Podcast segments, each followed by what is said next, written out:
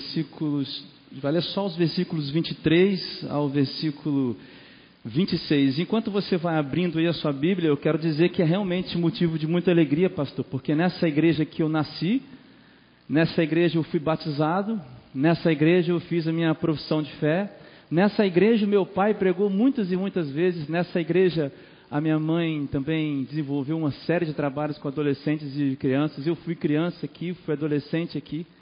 É, e o meu pai, segundo o pai que é o meu padrasto, né, o pastor Renato, que eu considero também meu pai, foi pastor aqui muitos anos e durante toda essa minha jornada, essa é a primeira vez que eu prego nessa igreja aqui. Então, para mim, é um dia daqueles que a gente marca assim com foto, com coisa, para mostrar para as futuras gerações.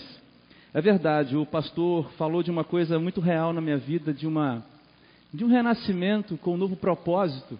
E nós estamos falando hoje de propósitos, e eu descobri esse propósito. Melhor dizendo, eu fui descoberto para viver esse propósito da adoração. Eu já quero começar dizendo para você que é, não existe outra opção de vida para mim a não ser essa de falar daquele evangelho ou do evangelho que me salvou, que me tirou das garras de Satanás, porque aprove assim o Senhor fazer. Amém? É, João capítulo 4, versículos 23 ao versículo 26. Os irmãos podem ir acompanhando comigo aí. Na minha versão também a NVI. No entanto, as palavras de Jesus aqui, no entanto, está chegando a hora, e de fato já chegou, em que os verdadeiros adoradores adorarão o Pai em espírito e em verdade. São estes os adoradores que o Pai procura. Deus é espírito e é necessário que os seus adoradores o adorem em espírito e em verdade. Disse a mulher: Eu sei que o Messias, chamado Cristo, está para vir. Quando ele vier, explicará tudo para nós. Então Jesus declarou: Eu sou o Messias, eu que estou falando com você. Feche seus olhos e abaixe sua cabeça. Senhor, muitíssimo, muitíssimo obrigado por essa oportunidade nossa gratidão no coração por ter preparado esse dia, esse momento, antes mesmo de cada um de nós aqui nessa noite existirmos. Assim como nós oramos ali atrás, recebe essa noite como oferta mesmo de adoração. Mas eu tenho um pedido a fazer agora. Eu queria pedir que o Teu Espírito Santo iluminasse as mentes, os corações, encontrassem aqui, Senhor, solos férteis e que a semente jogada, Deus, não seja tirada, não seja é, tirada do coração pelo inimigo, Deus, dos nossos corações. Eu queria pedir, ó Deus, que toda distração fosse levada para longe, toda preocupação, Pai, fosse levada para longe. Eu queria que você fizesse uma obra no nosso meio e que falasse com a gente hoje. Usa a minha vida, eu peço perdão pelos meus pecados e humildemente me coloco aqui para ser instrumento teu. No nome de Jesus, amém. Meus irmãos, nós estamos falando sobre adoração, que é esse primeiro propósito, e a igreja está nessa campanha dos 40 dias de propósitos. Você sabe, são cinco propósitos: adoração, comunhão, serviço, discipulado e evangelismo. Eu acho que essa semana o Rick Warren, que é quem escreve esse devocional, ele tenta responder uma pergunta. Eu acho que a pergunta que ele tenta responder é a seguinte: o que é adoração? E qual é a minha relação com a adoração? Eu acho que ele tenta responder essa pergunta: o que é adoração e qual é a minha relação com essa com isso que ele define adoração? Eu queria, como introdução, passar por algumas coisas muito básicas que eu não vou falar muito hoje à noite algumas respostas que eu acho que você já tem e que eu acho que a gente não precisa passar muito. Primeiro, eu quero tentar responder com você de uma maneira bem simples e resumida o que é adoração. Como o pastor já disse, adoração não é música. E eu quero tentar te explicar por quê. Porque, adoração, porque música é algo exterior, é algo que a gente faz. E a música está passível, ou seja, ela sofre juízo de valor. Por exemplo, quando eu ouço uma música e digo que uma música é boa, você pode dizer que uma música não é boa. Se você for, por exemplo, na África hoje e assistir um culto dos nossos irmãos na África, você vai ver que a construção musical, a construção, a estrutura da música é completamente diferente da nossa. Então, música não é adoração, porque é uma manifestação externa, que tem a ver com juízo de valor, tem a ver com cultura. Por isso a gente não pode dizer que uma música é melhor ou é pior para adoração. Porque a adoração não tem ligação direta. O que define a adoração não é um estilo de música, não tem nada a ver com isso. Mas eu acho que você já tinha ouvido isso, eu acho que você já, já leu isso. E aí, o Rick Warren começa essa semana dizendo que a adoração é um estilo de vida. E eu confesso, pastor, que comecei a ler aquilo, essa frase, um pouquinho desconfiado. Porque eu não acredito muito que é um estilo de vida.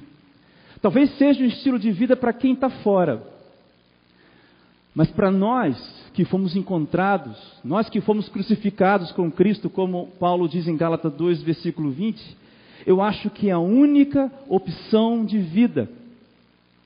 Então nós vamos falar hoje de uma coisa para se você é cristão, nós vamos falar hoje, hoje de uma coisa que não é só um estilo que você escolhe viver.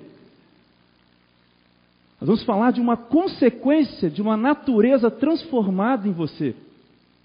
É por isso que eu acho que esse devocional é muito incrível, porque ele fala de cinco propósitos que são consequências de uma natureza transformada: oração, comunhão, serviço, discipulado e evangelismo. Adoração é encontrar o propósito das nossas vidas, afinal, nós fomos planejados para isso. Você leu isso inúmeras vezes essa semana também no seu devocional. Se a gente fosse ler, não vou ler aqui para a gente ganhar tempo, Salmo 144, 147, versículo 11. É isso que a gente vai ler. Que o propósito do homem é adorar a Deus. Então não é um estilo de vida para nós que somos cristãos. É a única opção de vida para nós. Adoração também, meus irmãos, não é só reconhecer a glória de Deus nas coisas. Você sabe que o Salmo 18 diz uma coisa muito interessante: diz assim que o sol, quando se põe, um dia contra outro, conta para o outro dia a glória de Deus. Porque é tão incrivelmente glorioso o sol se pôr e o sol nascer, que isso é a manifestação da glória de Deus. Mas essas coisas são processos inconscientes. Então, observar somente e falar, é Deus fez essas coisas, isso também não é adoração, não se limita a isso. A glória de Deus revelada na sua criação não te faz diretamente adorar a Deus. Porque, como o pastor disse aqui, a adoração vem de um coração. A verdadeira voz da adoração vem de um coração que foi transformado. Está entendendo o que a gente está dizendo aqui? Amém? Então a adoração ela precisa ser realizada conscientemente. Coisas não adoram a Deus porque coisas não têm consciência, coisas são inconscientes. A adoração precisa ser realizada de, com, com consciência. Mas essa adoração e essa consciência, ela vem depois de uma mudança. E aí você pode perguntar, mas por quê? Por que eu preciso adorar? Antes da gente entrar na nossa, nossa breve reflexão hoje.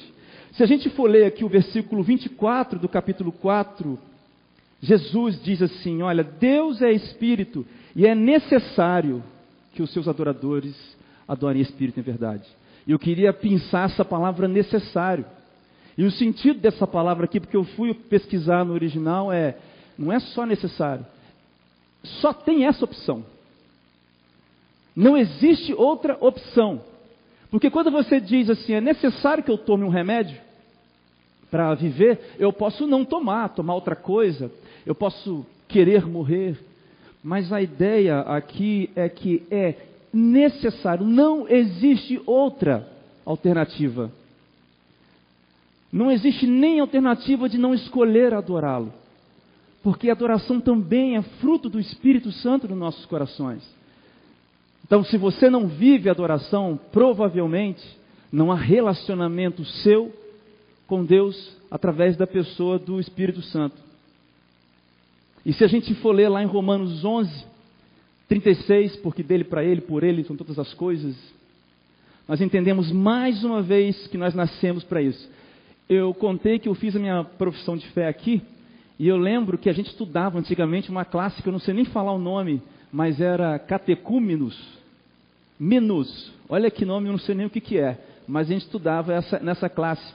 E aí a primeira perguntinha do nosso do catecismo, do breve catecismo, era assim: qual é o fim principal do homem?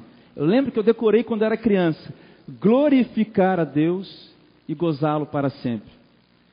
Então tem a ver com isso. A nossa é para isso que nós nascemos.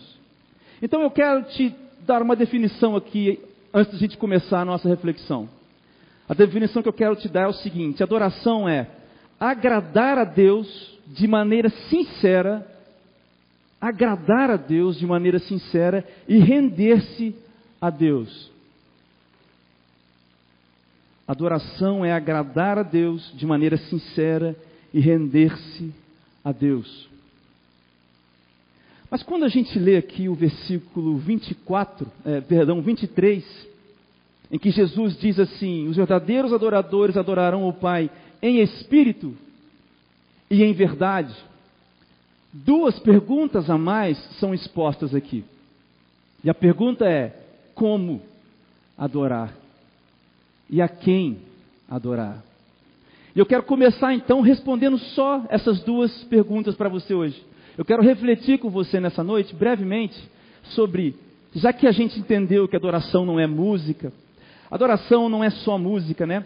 Não é só um estilo de vida, mas é algo, uma consequência de uma natureza transformada que não é só reconhecer a glória de Deus na sua criação, que é necessário, que é imperativo que a gente adore, que nós nascemos para isso. Se nós já entendemos isso, que a adoração é agradar a Deus, se nós entendemos que é render-se, mas como?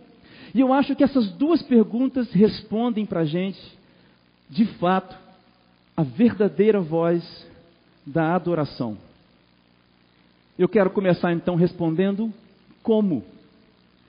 E o como está ligado à palavra que Jesus usa no versículo 23, em que ele diz: Os verdadeiros adoradores adorarão o Pai em espírito. Eu queria ficar apenas nessa parte, depois a gente vai voltar um pouco nesse texto. Mas a palavra aqui não é Espírito Santo, você sabe muito bem, não tem nada a ver com Espírito Santo, é Espírito pneuma. E Espírito pneuma significa fôlego de vida. Pneuma significa tudo que te faz ser humano. Todas as estruturas, todas as instâncias que existem em você que te constitui como ser humano, que te faz ser o que você é. Você entende o que eu estou falando? Adorar em espírito significa ir nesse ponto, nessa profundidade. Porque Deus é espírito, opera nessa profundidade, está escrito aqui depois. Ou seja, se a gente pudesse então traduzir uma palavra, seria a palavra sinceridade. Sinceridade, honestidade na adoração.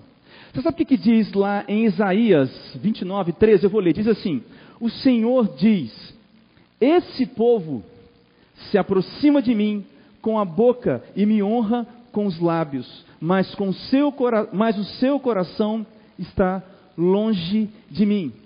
Então, para falar de como nós devemos adorar a Deus, se nós entendemos que é com tudo que a gente tem, é com essa estrutura, essa união de coisas que nos faz ser humano, humanos, tudo do mais profundo nosso.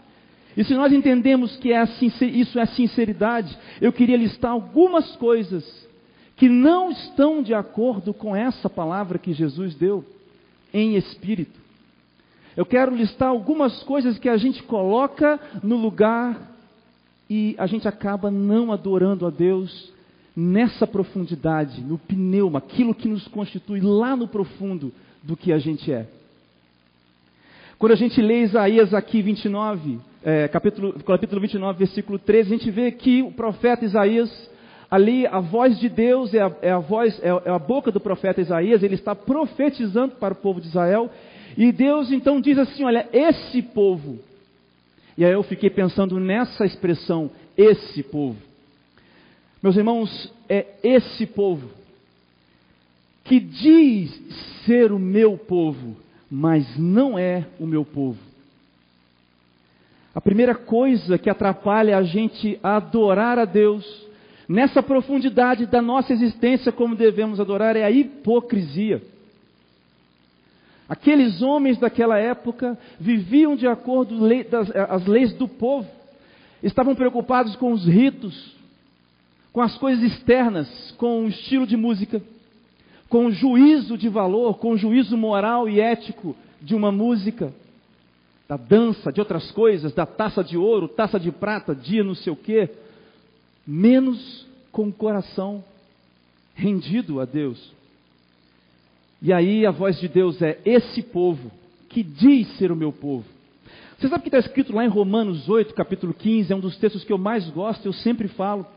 Paulo vai dizendo assim que nós não somos mais escravos, agora nós somos livres porque nós fomos adotados por Jesus, do Espírito, e o Espírito, esse Espírito nos permite dizer Abba, Abba, Pai, Abba, Pai. Esse é um texto lindo, aliás, esse capítulo todo é lindo. E nesse texto fica claro que nem todos são filhos de Deus. Existe um ditado que diz: Eu sou filho de Deus, né? eu mereço também. Isso é mentira. Filhos de Deus são aqueles que foram adotados, adotados mediante o sacrifício de Jesus na cruz. E é, meus irmãos, essa adoção que nos faz e que nos dá direito de chegar ao Pai e dizer Abba. Agora, Abba é uma expressão usada de extrema intimidade e de extremo carinho que está relacionada ao amor fraternal. Fraternal entre um pai e um filho. A palavra adoção nesse texto é porque para o judeu ele poderia é, não querer o seu filho legítimo, de sangue. Mas quando o judeu adotava alguém, não desfazia daquele laço. É por isso que Paulo usa a palavra adotado. E aí, quando nós recebemos essa adoção por intermédio de Jesus, nós temos acesso a dizer: Fala, paizinho, meu, pai querido, e aí nós ficamos presos nessas coisas hipócritas, nessas coisas de, de, de qual é a melhor música, disso, daquilo, daquilo outro. E é muito fácil, meus irmãos, nós passarmos a ser, sermos pessoas que sentam nesses bancos, como eu fui por mais de 30 anos, com altos e baixos, é claro, em que senta nesse banco e você vem aqui e você cumpre o rito de vir à igreja. E aí você até levanta a sua mão, você até dá um glória a Deus, mas a palavra do Senhor é essa que esse povo que diz ser meu povo, mas não é meu povo. Só aquele que pode dizer, Abba Pai, adoração vem disso. Você entende? Nos versículos, a, a, a, o próximo ponto que atrapalha a nossa adoração dessa maneira, como Jesus diz, no Espírito, está nos versículos 17 a 19 desse mesmo texto. Agora, olha aqui, eu vou ler para você. Então, a mulher diz assim: Olha, não tenho, João capítulo 4, não tenho marido, respondeu ela. Disse-lhe Jesus: Você falou corretamente, dizendo que não tem marido. A Jesus continua: O fato é que você já teve cinco, e o homem com quem você vive agora não é o seu marido. O que você acabou de dizer é verdade. Agora, olha a. Obrigado. Obrigado. Agora, olha o versículo 19. Disse a mulher: Senhor, vejo que é um profeta. Nossos passados, é, nossos, nossos, versículo 20, nossos antepassados adoraram neste monte, mas vocês, judeus, dizem que Jerusalém é o lugar onde se deve adorar. Então, essa mulher, você conhece bem essa história. Eu não quis ler lá de trás para a gente não perder muito tempo aqui. Mas Jesus está passando, está indo de viagem, ele precisa passar em Samaria. E daqui a pouco a gente vai falar um pouquinho de quem eram os, os samaritanos. Eu posso adiantar para vocês, os samaritanos eram os israelitas, israelitas que restaram do reino do norte depois do exílio do ano 722 antes de Cristo. E esses misturaram com outros povos. E eles rejeitavam todo o Velho Testamento que já havia naquela época. E eles tinham uma outra uma outra versão da Torá, dos cinco livros. E eles tinham então uma aversão aos judeus por causa disso. Eles eram meio que os irmãos bastardos dos judeus. Jesus está passando nesse lugar e é uma mulher desse povo que fala com ele. E aí, naquela coisa de pedir água, tirar água do poço, daqui a pouco a gente volta nessa parte. Jesus diz, a mulher diz: Eu não tenho marido. Jesus então expõe o pecado daquela mulher e diz: É verdade, você, tem, você teve cinco. E ela continua, e ele continua: Já teve cinco, e o homem com quem você vive agora não é seu marido. Só que a resposta da mulher é o que nos deixa aqui abismados. Porque a mulher responde colocando no jogo da conversa a diferença entre ela e Jesus, por ela ser samaritana e ele ser judeu. Você percebe a dureza de coração dessa mulher? Jesus expõe o pecado, Jesus expõe o pecado dessa mulher e o que ela está preocupada?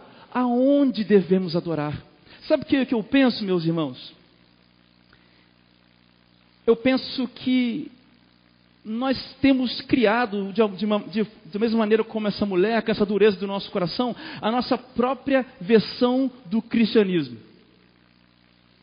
Uma versão do cristianismo onde, assim, nossos erros são apontados, o Espírito Santo nos confronta, porque essa é uma das atribuições do Espírito Santo: consolo, confronto e poder. E aí nós, nós preferimos acreditar e viver um evangelho, um cristianismo, onde a gente não precisa mudar nada. E aí a gente continua fazendo as perguntas erradas quando se trata de adoração. A questão não era onde adorar. A questão era que Jesus estava falando com aquela mulher e aquela mulher não percebia que era que era Jesus. Enquanto tivermos as nossas próprias versões do Evangelho, a adoração será sempre ligada às perguntas erradas. Eu não sei você, mas isso mexeu muito comigo. Enquanto a gente viver um evangelho que não é o evangelho genuíno, a adoração vai estar ligada às perguntas erradas. Dureza de coração. Mas existe mais algumas coisas que eu queria compartilhar com vocês, ainda nesse ponto, respondendo a pergunta do como adorar. Você está vendo assim, gente não pode adorar de maneira hipócrita. A gente não pode vir aqui com o coração duro, não aceitando as correções que o Espírito aplica em nós. Mas uma outra coisa me impressiona muito nesse contexto, e agora está um pouquinho mais antes, no versículo 11. Disse a mulher, versículo 11: Se, uh, Disse a mulher: O Senhor não tem com que tirar água, e o poço é fundo. Onde pode conseguir essa água viva? Meus irmãos, Jesus estava dizendo para essa mulher que eu tenho a água viva.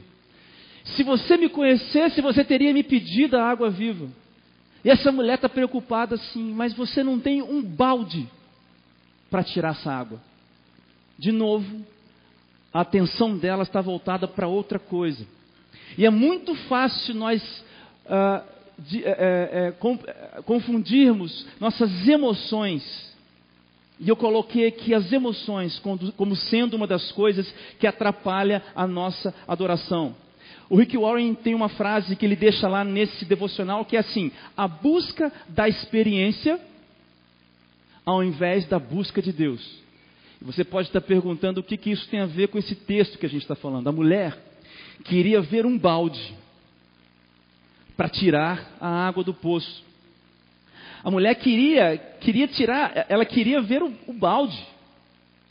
E muitos de nós, quando vamos na igreja, ou, naquilo que nós chamamos de adoração, a gente quer ver coisas acontecendo. Mas, meu irmão, a coisa que acontece está dentro, dentro de nós. E muitas e muitas gentes, porque eu vivo, muitas muitas pessoas, perdão, eu vivo isso, eu tenho visto isso, pessoas que tentam buscar a experiência do sobrenatural, a experiência de alguma coisa acontecendo e trocando esse relacionamento por Deus pela coisa. E muitas vezes nós confundimos as emoções. Eu queria dizer para você que a experiência é resultado de satisfazer a necessidade de confiar em Deus. E eu vou repetir para você: a, a experiência é resultado de satisfazer a necessidade de confiar em Deus. Em João capítulo 20, versículo 29, quando Jesus está aparecendo, você sabe aquela passagem famosa de Tomé. E Tomé não acreditava. Então, Jesus fala: Passa a mão aqui, Tomé, que você vai ver. Então, vê. Aí ele fala: É, realmente era você. E aí Jesus diz no versículo 29: Felizes os que não viram e creram. Sabe, meus irmãos, às vezes a gente inverte essa lógica da adoração. Porque a adoração é um ato de extrema, de completa confiança em Deus. Nós vamos falar agora sobre isso. Eu fico pensando, meus irmãos, sabe, pastor, eu fico pensando lá em Hebreus capítulo 11, eu acho que é versículo 33 ou 35, naquela passagem onde o escritor do livro de Hebreus diz o seguinte: E o mundo não era digno deles. Ele vem citando um monte de gente, um monte de gente que teve, que morreu enforcado, que morreu degolado, e que isso, e que viveu no deserto, que viveu sobre pele de couros, porque não alcançaram aquilo que esperavam. E aí eu pensei, por quê? E aí a Bíblia diz assim: esses o mundo não era digno deles. Sabe por quê, irmãos? Porque eles esperavam Jesus, mas eles não viram Jesus. Mas o mundo não foi digno deles. Daniel, Abraão, todos eles acreditavam na promessa de que viria um Salvador. Está lá a lista, em Hebreus capítulo 11. Está lá a lista se você quiser ver. Mas essas pessoas olharam para frente esperando, não viram Jesus, mas o mundo não foi digno deles. E às vezes nós queremos colocar coisas visíveis, como aquela mulher que queria ver um balde. E aí adoração não é isso.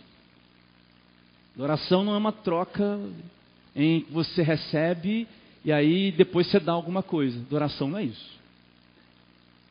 Não tem nada disso. Adoração não é isso. Amém, irmãos? Mas tem mais um ponto, antes de fechar essa primeira parte, que o, que o Rick Warren diz: sem rendição não é possível adorar a Deus. Sem rendição é impossível adorar a Deus. E aí, irmãos, rendição, como Rick Warren diz lá, não é um ato negativo. Porque na nossa cultura ocidental, a rendição está ligada a algo que, onde você perde, alguma coisa, uma situação onde você perde, onde você deixa de ganhar. Mas a lógica aqui é completamente outra. Aí o Rick Warren dá uma definição e eu queria dizer para você. O que, que é rendição? Rendição é sacrificar a vida ou sofrer, a fim de mudar o que precisa ser mudado. A rendição, meu irmão, é onde você ganha, não é onde você perde. Rendição é onde você ganha. Se não fosse verdade, eu não estaria aqui falando com vocês hoje. E aí eu fiquei pensando na Bíblia, um exemplo na Bíblia que pudesse dizer para a gente, mostrar o que, o que significa essa rendição. Aí eu lembrei de Jeremias. Jeremias capítulo 18 versículos 1 ao versículo 4, e eu vou ler para você aqui na versão da nova versão transformadora. E aí diz assim: Fui à casa do oleiro, o profeta Jeremias tendo uma visão. Fui à casa do oleiro e o encontrei trabalhando na roda. Mas o vaso de barro que ele estava fazendo não saiu como desejava. Por isso, ele amassou o barro e começou novamente. Aí eu fiquei pensando, né? Eu acho que esse texto explica para a gente muito bem o que é rendição. Rendição, meus irmãos, é um ato de coragem.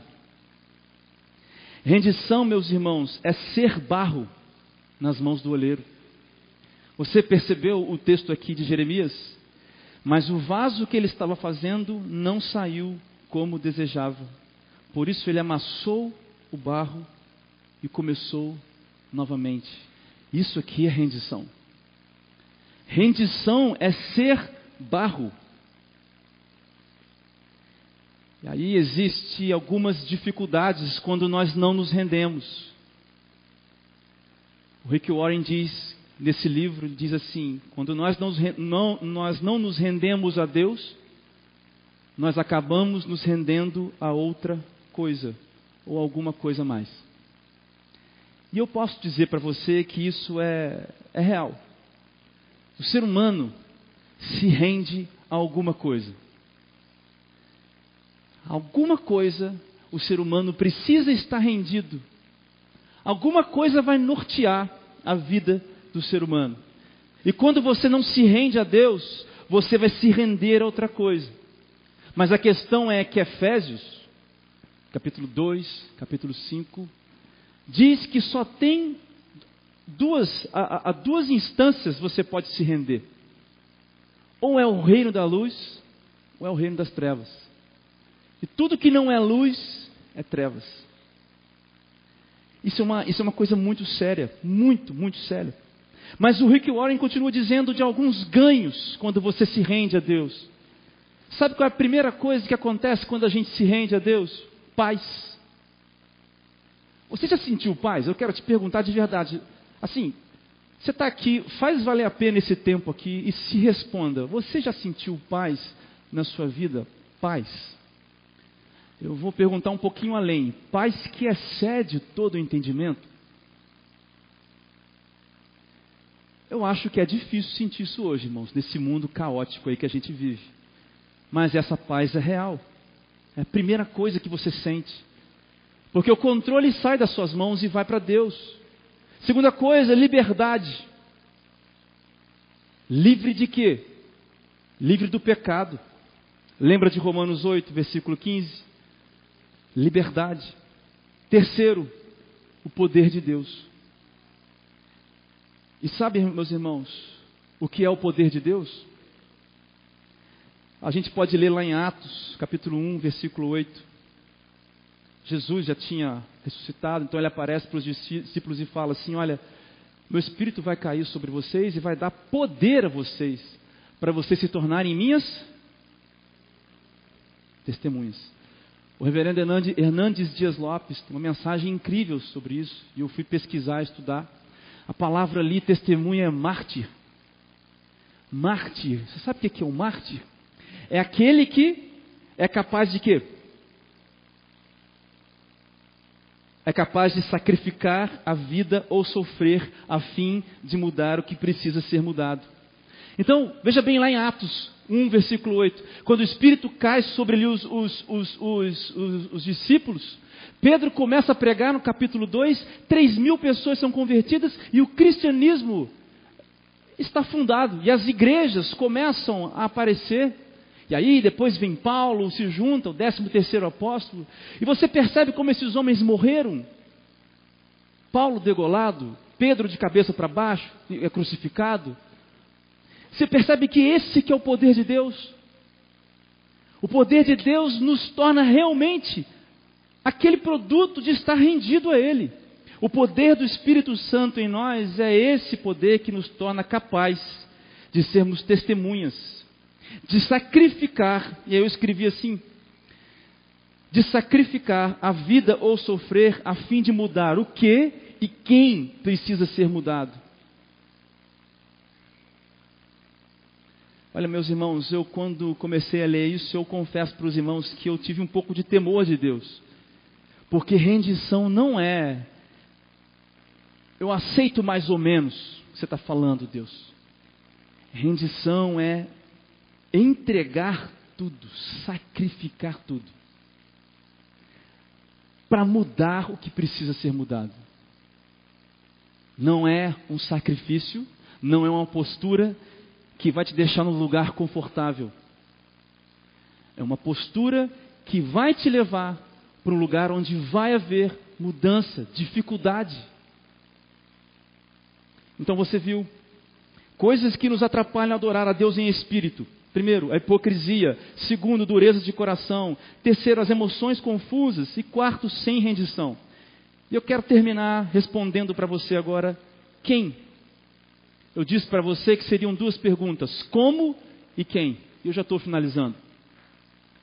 E aí, no versículo 23, a gente, acaba, a gente leu que Jesus diz uh, que o Pai procura os verdadeiros adoradores. Ador, uh, já chegou a hora em que os verdadeiros adorador, adoradores adorarão o Pai em espírito e em verdade. E eu queria que você me desse mais uns minutos para a gente explicar esse ponto aqui. Você precisa entender o que é essa palavra verdade. A palavra que é aletheia. Nessa minha caminhada, eu estudei alguma coisa, me, me, me, identifico muito com a filosofia. E esse termo no grego está ligado demais à filosofia grega. E significa desvelar-se. É a mesma palavra que está em João uh, 4, versículo 6, é, 14, versículo 6. Eu sou o caminho, a verdade e a vida. E a verdade aqui não é essa verdade que você está pensando aí. Porque quando eu digo para você que isso aqui é um copo de água, você está vendo que é um copo de água. A verdade para nós é algo que precisa de prova para ser verdade.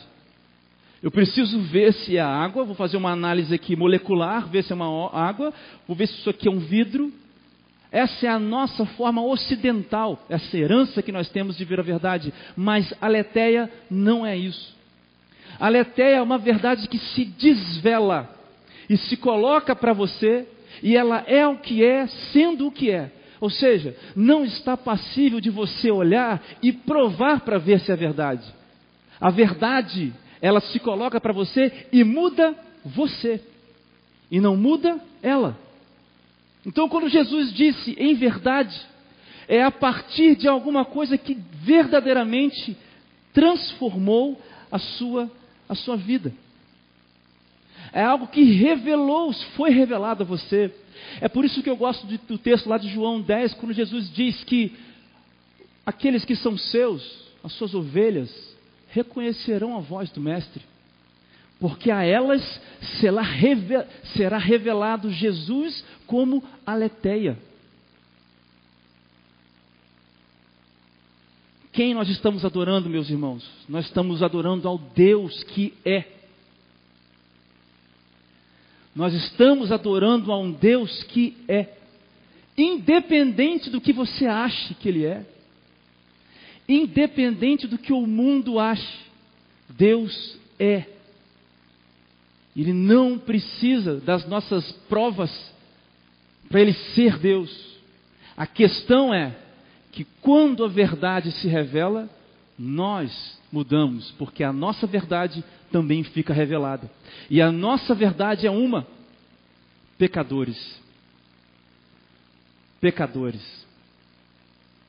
Quando a verdade aleteia se revela de Deus para nós, nossa verdade como pecadores também é revelada e a necessidade do arrependimento também. Nós adoramos então a quem? A um Deus que se revela aos seus escolhidos. Mas, meus irmãos, olha o versículo 10 do capítulo 4 de João. Jesus lhe respondeu: Se você conhecesse o dom de Deus e quem lhe está pedindo água, você, teria, você lhe teria pedido, ele, teria, e ele lhe teria dado água viva. Deixa eu explicar, o, o John Piper comenta esse texto de uma maneira fantástica. E ele diz assim: O mais incrível daqui não é Jesus, o rei, ter pedido água, uma mulher samaritana. O mais incrível é aquela mulher não ter pedido água a ele. Você conseguiu entender? O mais interessante desse trecho do texto não é que Jesus pede, porque Jesus pede água àquela mulher. Jesus pede água àquela mulher. Aquela mulher começa a falar um monte de coisa. Aí Jesus fala: Olha, se você soubesse que eu tenho água da vida, da, água, água viva, você estaria me pedindo água. Mas ela não pede água àquela mulher. Sabe por quê? Porque a verdade não tinha sido revelada para aquela mulher. Meus irmãos, conhecer a Deus é o único caminho para uma verdadeira adoração. Os versículos 25 e 26 diz o seguinte: Disse a mulher: Eu sei que o Messias chamado Cristo está para vir. Quando ele vier, explicará tudo para nós. Aí Jesus responde: Eu sou o Messias. Eu estou falando com você. Mais uma vez, A mulher não reconhecia Deus. Sabe por que, que ela não pode adorar? Sabe por que, que ela estava preocupada com onde adorar, com as perguntas erradas? Porque ela não conhecia Deus. E essa pergunta que eu quero deixar para você como já aplicação dessa mensagem. Você conhece Deus? Esse Deus que é aleteia, que se coloca como uma verdade que não pode ser mudada, mas que revela a sua verdade e muda você. Você conhece esse Deus? Porque senão, meus irmãos, isso também não é adoração. Não é adoração. E eu vou terminar por aqui que nós adoramos a um Deus que reina em toda e qualquer situação. Adoramos a um Deus que reina em toda e qualquer situação. As trevas, os, o caos desse mundo nos cercam e podem realmente nos atingir. Há duas semanas atrás eu estava na igreja e recebi uma mensagem do pastor, do pastor Eldo, e ele me contou o testemunho de, uma, de um casal missionário. E é o seguinte: uma tragédia se abateu sobre a família do casal de missionários Ismael e Cibele Mendes. A filha mais nova deles, Elissa Mendes, de apenas 22 anos, foi encontrada morta na última sexta-feira nos arredores de Uambo, na Angola, na África, onde a família atua há anos. Segundo autoridades angolanas, a suspeita é de que Elissa Mendes foi assassinada a facadas pelo seu ex-namorado. Elissa e Elissa era estudante de literatura inglesa pelo Instituto Superior de Ciências da Educação e trabalhava como professora de português. E tinha acabado de ser finalista de um curso de literatura inglesa por esse mesmo, por esse mesmo instituto que ela estudava. O corpo de Elissa foi encontrada na manhã do dia depois que ela teve o último contato com a família. E aí, o missionário, que é amigo da família, deixa esse recado aqui. Nosso coração está chocado estamos em luto com essa família. Se puderem orar por eles, com certeza precisarão intensamente. Ninguém pode imaginar a dor e a tristeza dessa família. Que preço estão pagando nesse campo missionário? E essa família agora precisa das nossas orações. Por que eu estou dizendo isso?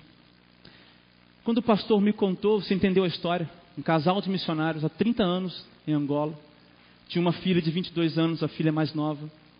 Foi pagar uma conta com o ex-namorado. O cara ficou com ciúmes, ou sei lá o que. Matou a moça a facada, que só foi encontrada um dia depois. Um casal de missionários. E quando eu recebi essa mensagem, eu estava numa igreja, num congresso jovem, num evento jovem. E aí eu lembro que tinha uma banda muito bonita, Camila estava lá também. Tinha mais gente comigo. Tinha uma banda muito incrível tocando, pastor.